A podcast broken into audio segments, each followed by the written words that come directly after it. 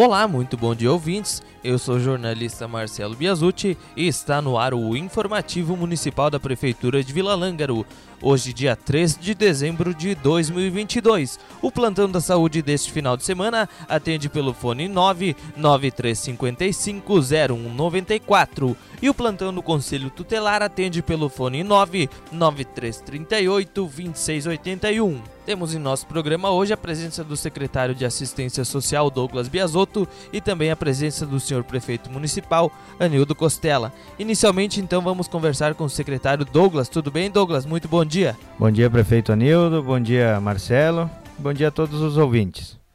Hoje vim falar então um pouco de como foi a viagem a Brasília, das visitas que a gente realizou acompanhando o prefeito e o e o secretário de administração, Rodrigo. Tivemos em vários ministérios, também buscando recursos junto às assessorias dos deputados, bem como conseguimos algumas conversas também com os senadores em busca de recursos para o município.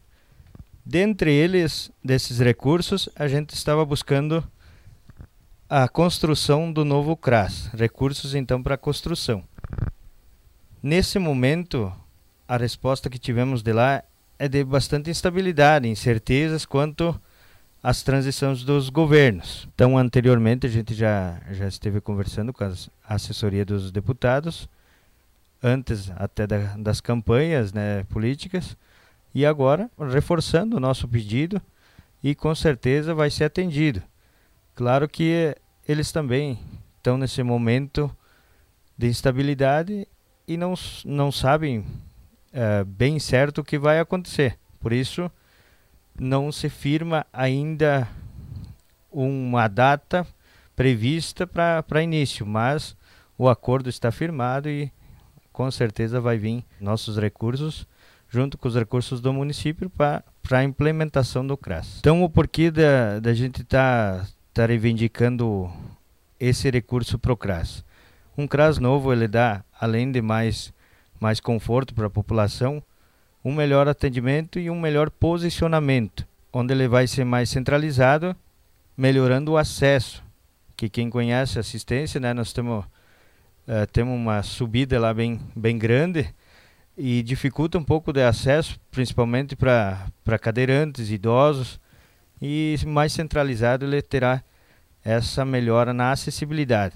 Também um CRAS novo ele proporciona uma instalação melhor. Lá, como era um prédio mais antigo, tivemos que gastar com algumas reformas para se manter até que se for feito a construção, mas gera bastante gastos, né, para manter um prédio mais antigo. A centralização dele é a principal principal requisito, porque ali a gente vai estar perto do ginásio, perto do, do CTG e do campo. Então, ali a rota de ônibus também, onde passa bem, é, irá passar bem na frente. Isso facilitará muito o atendimento e gerará menos gastos com transportes. Outra reivindicação, então, que a gente esteve acompanhando lá, foi o kit para o Conselho Tutelar, para equipagem. Em conversa lá com o pessoal do Ministério, nós aproveitamos ver como funciona o sistema que aqui é atendido e colocado as informações, os dados que, que se atende no sistema e lá a gente pode ver como são interpretados esses dados. Para que, que vai servir isso? Essa informação serve para que a gente melhore os dados aqui e melhore também o nosso índice, a nossa classificação do conselho. E as demais secretarias também funcionam da mesma forma, como a gente vai, vai acompanhando o sistema, colocando informações e lá a gente pode ver como são interpretadas essas informações. Isso faz com que a gente possa pensar melhor para projetos novos para crescimento do nosso município. Então, em resumo, foi uma viagem muito produtiva, onde a gente alcançou vários resultados em diferentes áreas para o desenvolvimento do nosso município. E enquanto nós estávamos lá, o coral aqui, uh, Sentido da Vida, do, do município, coral municipal, né? Ele, ele está acontecendo lá na, na assistência social.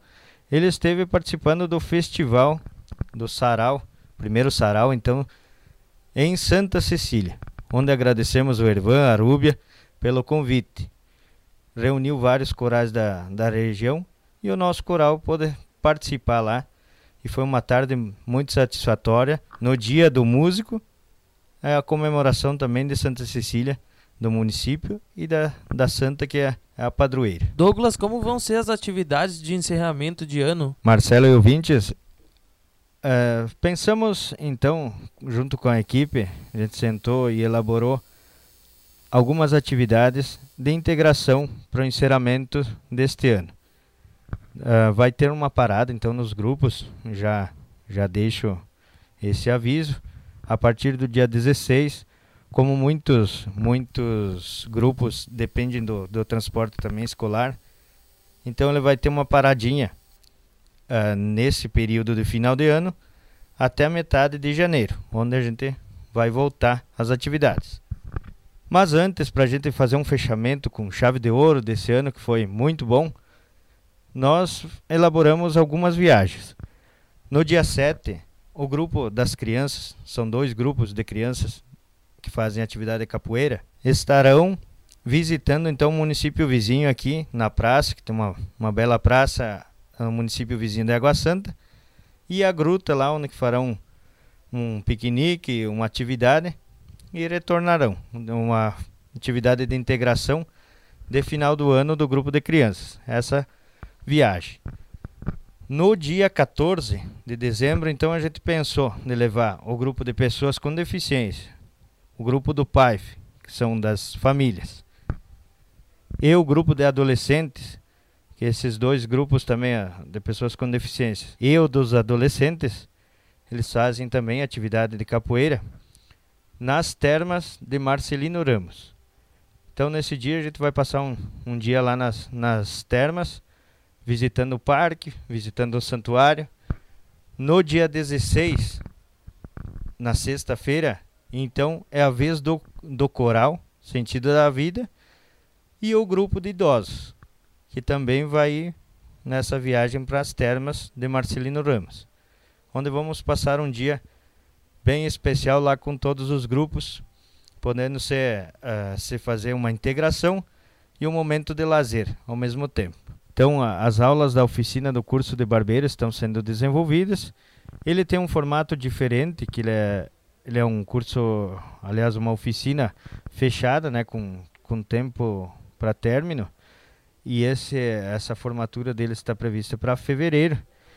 Então não vai ter uma viagem para eles de encerramento, mas a atividade deles, a viagem deles vai ser em janeiro, onde eles vão visitar a oficina de barbeiro do professor Jacir Fernandes, então em Getúlio Vargas, onde eles vão passar um dia inteiro lá cortando o cabelo e vendo o funcionamento de uma barbearia na prática. Assim, quem, eh, quem gostaria de cortar o cabelo também é gratuito só deixa o nome lá na assistência e é nas quintas-feiras à tarde. A gente agradece né, a todos que já passaram por lá e foi muita gente como modelo para os alunos poderem aprender, né, e realmente na prática, cortando e, e aprendendo ao mesmo tempo. Agradeço a atenção de todos. Foi um, um prazer a gente ter, ter vivido esse ano. Teve muitas atividades na assistência alguns grupos novos, algumas implementações de, de novos grupos, como os adolescentes e a oficina de barbeiro. Isso também é o resultado do empenho da equipe e da população, da cobrança também da população em terem, terem cursos, terem, terem atividades novas para o atendimento do público. Então a gente agradece. Quando tiverem sugestões, a gente está lá para receber de coração aberto. Desejo um ótimo final de semana a todos e até uma próxima oportunidade. Obrigado, secretário Douglas, então, pelas informações. Iremos conversar agora, então, com o senhor prefeito municipal, Anildo Costela. Seja bem-vindo, prefeito. Muito bom dia. Bom dia, Marcelo. Cumprimento também o secretário Douglas, participando do programa nesta manhã de sábado. A todos vocês que nos acompanham, também nossa saudação. Importante também aqui, ao reforçar aquilo que o Douglas comentou, referente a viagem que fizemos a Brasília. Importante a participação dele, é, principalmente no gabinete do deputado Alceu Moreno, onde nós já havíamos solicitado e tivemos lá para reforçar então a liberação do recurso de, um, de uma emenda parlamentar para a construção do CRAS aqui em Vila Lângaro. Obra essa que nosso município ainda aguarda, né? Estamos hoje com o CRAS numa situação bastante ruim, digamos assim, em termos de instalação, mas logo ali adiante com certeza teremos então mais esse, esse recurso liberado e possamos então construir o CRAS para um melhor atendimento a toda a nossa população. Marcelo ouvintes, temos alguns assuntos aqui que eu gostaria de passar para a população de Vila Lângaro e mais referente às obras, obras que estão em andamento, algumas melhorias que estamos fazendo também, eh, principalmente aqui eh, na cidade. Uma vez que as estradas agora não é viável que se mexa, digamos assim, pela movimentação de máquinas agrícolas aí, tirando a produção de inverno das lavouras e também fazendo o plantio da soja. Então, uh, chove pouco e se mexer nas estradas não, não vão ficar boas, né, devido às pedras soltas. Mas algumas obras estão acontecendo e uma delas que eu quero falar aqui é sobre a obra de pavimentação que já tinha iniciado aqui no loteamento Sol Nascente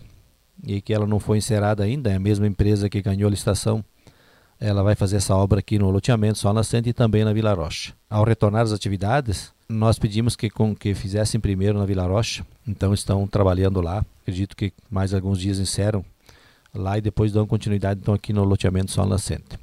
A comunidade da Vila Rocha há bastante tempo solicitava então essa pavimentação está sendo concluída lá então com o paver, ficando bonito. Após então será feito um cercamento nesse ano que vem, melhorando então também todo o cercamento lá daquelas residências então de Vila Rocha. Melhorias também então estão acontecendo na nossa praça central, a Praça João Paulo II, é, onde todo o sistema de iluminação está sendo substituído. Chegaram os materiais no dia de ontem e é, os trabalhos dia de ontem e hoje, né, o Alencar com alguns funcionários vai dar continuidade mesmo sendo sábado para podermos então no dia do Natal ter essa praça toda remodelada, onde está sendo trocado todo o sistema de iluminação, de cabeamento, também todos os, os suportes de lâmpadas, as lâmpadas, enfim, é, com algumas lâmpadas onde se possa direcionar para as, aquelas árvores que tem ali.